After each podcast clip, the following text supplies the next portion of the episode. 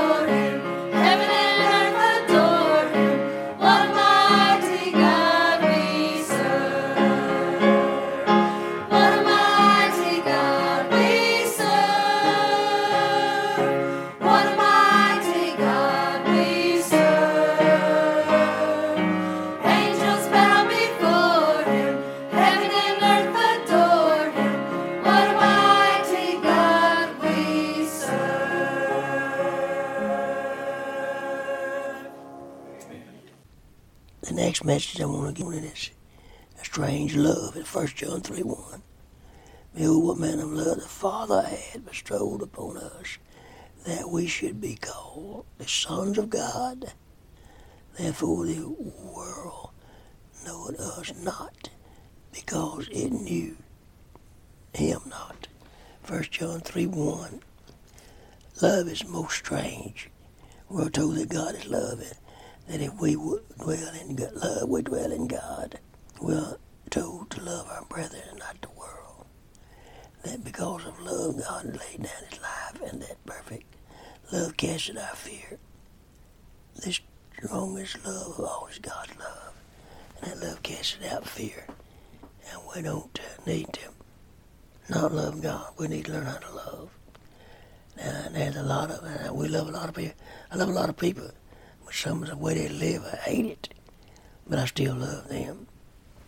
And I try to tell it. I don't know of any person I hate, Mhm, but uh, I won't tell them to go to hell, but I don't know of any that bad. But uh, I know about strange love, number one. It is the greatest one of our Christian faith.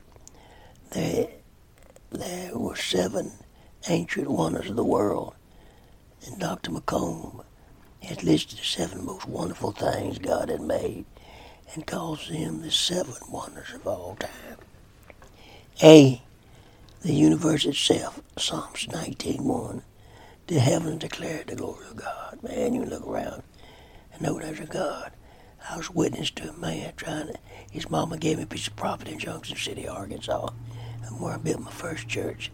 And I went to, she said, see my son, he'll cut it out for you and give it to you. And I went to see him in his house one night, he was eating supper, just started. He got up, he asked me to get out. He asked me what I wanted first, and I told him what I wanted. Uh, your mama gave us a piece of property over here. He said, you're not going to get it. I'm not going to cut it out for you. We don't need no more churches here in Junction City. I said, evidently you do. God sent me here. He said, we don't need that. It's a little town of 700 people. And he followed me to his door, asked me three times to get out of his house. And I did. And he's dead now. And when I got out of his house, I turned around. I said, sir, I said, look up in the sky. Tell me what you see. He said, I see the moon. And what else? A bunch of stars. I said, you know who put them there? He said, God did. I said, well, let me tell you this. God put them there. God sent me to build a church. And you're not going to stop me. He said, I own 51% of the bank in Junction City. You won't get no money there. And he said, you don't get no piece of property around my mama's. I'm not going to give it to you. So you're going to, I'll see you starve to death dragging your suitcases behind you. And I'll tell you what, you won't uh, build no church here. I said, well, you, don't know what you're talking about. You're not fighting me, brother. You're fighting God. You're supposed to be a Christian, and you're supposed to be a Baptist, and you're going to a Methodist church. So you don't show nothing to me, and I'll get the money. And it don't make no difference to me. And I could have got it here in Alexandria, Louisiana, because I had a business here in Tioga. 35 years selling cars with my daddy. He taught me how to sell cars, run the business. When he died, I took it over. I'm running for my mother. But I want to tell you this, brother, that man would walk across the street when he see me coming down Main Street in Junction City. One time, his cousin called me that night. He told me he was going to run me out of town. I wasn't getting a piece of property. He said, I understand my cousin told you he's going to run you out of town. You ain't going to build a church. I said, yes, sir. So I said, but I'm going to keep trying. He said, I'll pick you up at 9 o'clock in the morning. I'll go show you. I got 180 acres on the side of the highway up there. I'll give you an acre. You can start your church. And if it grows and builds and all, I'll save some more land. And I'll save that piece of property. It'll be yours. And he done that. And I bought three acres from him. And so it sold to me for, I think, $700 an acre. And I done good. Built two big buildings there. And I was there 14 years. Had a lot of people saved there. And I thank God for it. And so that's one of the things here that it's a university itself. Something that, when I told a man, look up in the sky and see what he said, he told me, I said, you ain't fighting me, you're fighting God. By the way, I tried four banks, couldn't get no money. And I come out of the bank, Junction City, one Monday morning, putting out Cherokee checks, uh, money in the bank. Had a checking account there. And God spoke to my heart inside that bank and said, Go in there and see the man, you'll get your money in five minutes. I said, Lord, I can't buy to get no money. I keep borrowing. Mr. Watson Duke told me I couldn't borrow. He owned 51%. So I walked out of the bank. God got onto my heart again. He said, I said, go back in there. Get the paperwork done. You'll have your money five minutes. So I turned around and said, okay, Lord, that's what you want. I went back in there, I argued with God first. I went back in there and I told the lady I want to see the, the bank manager. And he seen me come in. He said, hey, Jackson, come on. He come out. He said, come on back in my office. Maybe I can help you. I said, I need to borrow $9,000. I want to build a building. We, we're crowded in it. 16 by 32 building, metal building. We run out of space. I got him run out the doors. And I said, I need build a building. He said, would that $9,000 be enough?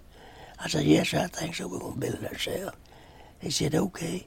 He loaned me 14000 And I didn't take but eight, I think. I'd have it nine, what I'd asked for. And we built that building. Churches. Brother Sharp brought a van of people from work down here in Alexandria and brought them up here and stayed all Saturday, Friday night. All day Saturday we worked until dark and they brought them back up. And we put that thing in the, in the, in the shade. I mean, we had a roof on it, all sides on it. We just hadn't finished it. But I want you to know that God gave me the money. We built that church. We built another building later. God's so good to us. Second in man. Psalm 139, 14. I will fear thee, for I am fearfully and wonderfully made. So you fear God. And you need to realize that you need to fear God. God loves you. And you need to fear him. If you sin, you need to confess it and get out of it, or he's going to whip you. See, the Jewish people, God alone could have led them. But he led Moses, lead them 40 years around the wilderness. And I just thank God for that. And God, this is a wonderful time. The Bible, Psalm 119, 129. Thy testimonies are wonderful. It has stood all efforts to destroy or discredit it. Thank God for it. We got a Bible we hold in hand. It's King James Version is the Word of God. And you don't have to be ashamed of it. You can preach it anywhere and everywhere. And some of them like it, some of them won't worry about it. It's God's Word. E, the plan of salvation, John 3.16. For God so loved the world that he gave his only begotten Son, that whosoever believe in him should not perish but have everlasting life. So God gave you everlasting life. showed you how to get saved and wants you to get saved and we need to get saved. The church, number F, is built upon the f- facts of Christ, the Lord, and in spite of persecution, abuse, and indifference, survivors, and moves forward. The church moves forward through eternity. And uh, we thank God for that. You can't stop the church. You burn it down, we'll build another one. And uh, shoot us, we'll have somebody else take our place. God's going to see that the church keeps on going. And, uh, and uh, He loves the church. And He died for you and I. We ought to love Him with the church. That building's not the church. That's where the people go to worship in the house of God. But the church is the people that are saved. And that's G, the millennium kingdom that Christ will establish. The greatest wonder that God loves sinners, Romans 5 8. God loves sinners. God commended his love towards us. That we, while we were yet sinners, Christ died for us. Christ gave his life for us, and he resurrected. Thank God he resurrected at the third day. And he's coming back to get us. We're looking for him. Right now, we're looking for him. It could happen any time, any second, any minute. When God comes back, God's love brings us into greater relationship of time. You must be born again, thus making us God's children. Brother, we we belong to God when we get saved. And he's going to whoop us when we mess up, sin. Going to knock and get us out. Hey, the- the second thing that God comes, when we believe in, that that comes when we believe in Christ, John 1.12. God love brings us into greater relationship of time. You must be born again, thus making us God's children. That comes when we believe in Christ. We want to, we belong to Jesus, John 1.12. B, in new birth we become children of God. We've been born and born again, and born again in Christ. And we're going to look alike when we get to heaven, but we'll have a different body. We'll have one like Jesus. To see, as children we are loved, chastened, scourged. The book of Hebrews. I ain't going to read that, but none of it.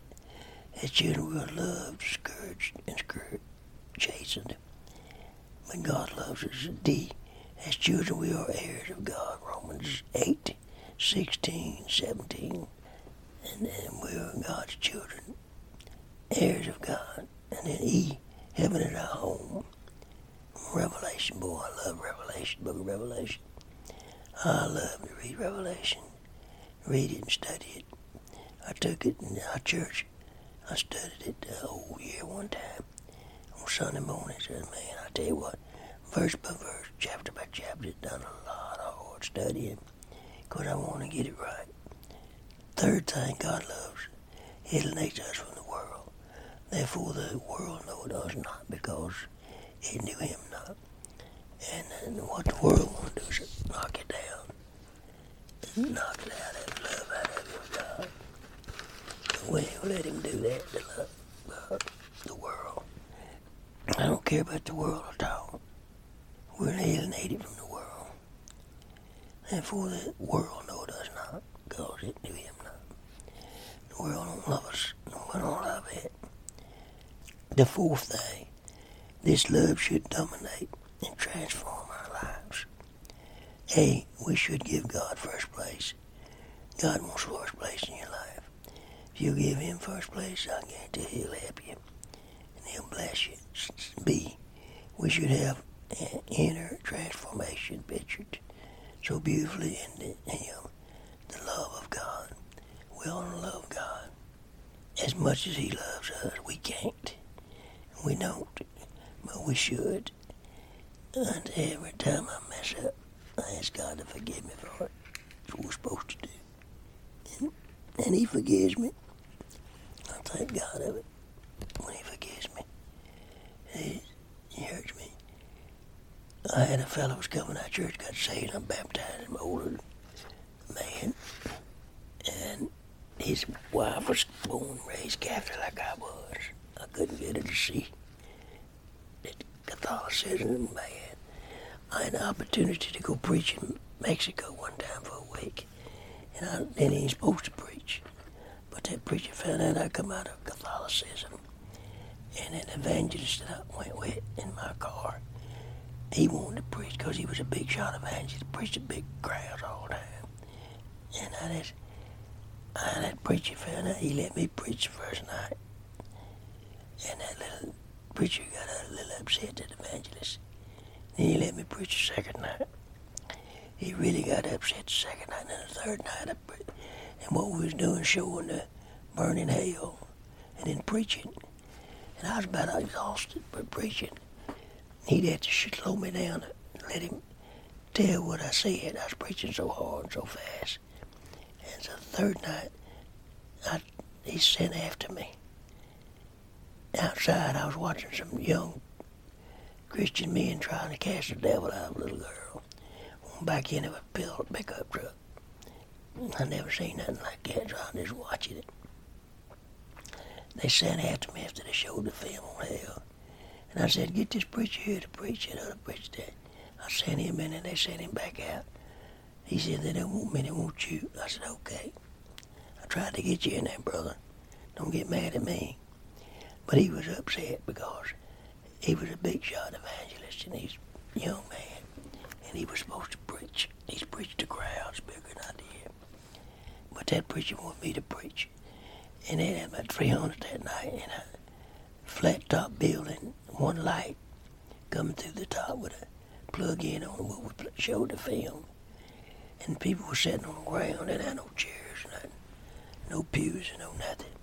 Come to hear the word of God. I preached my heart out. I was sweating so bad. I couldn't hardly talk. And that preacher said, Why'd you stop for? I said, Man, I can't go no more. I'm sorry. He said, Man, they're eating it up, and I love it. And when he got through, he said, You know how many people got saved? I said, No, no. It's 110 coming to Jesus Christ. How you know that? He said, I had some people working the crowd. Got their names down, their telephone numbers down, where they live, their addresses.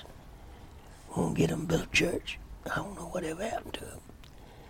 Uh, but uh, I gave my heart to the people over there in Mexico, trying to win them to Christ as many as I could. This is Reverend Danny Jackson from the First Faith Baptist Church in Tioga, Louisiana, talking to travelers on the radio. I want to let y'all know that you need to get saved if you're not saved. And if you are saved, you need to go to church. And if you don't go to church, you ought to be of yourself.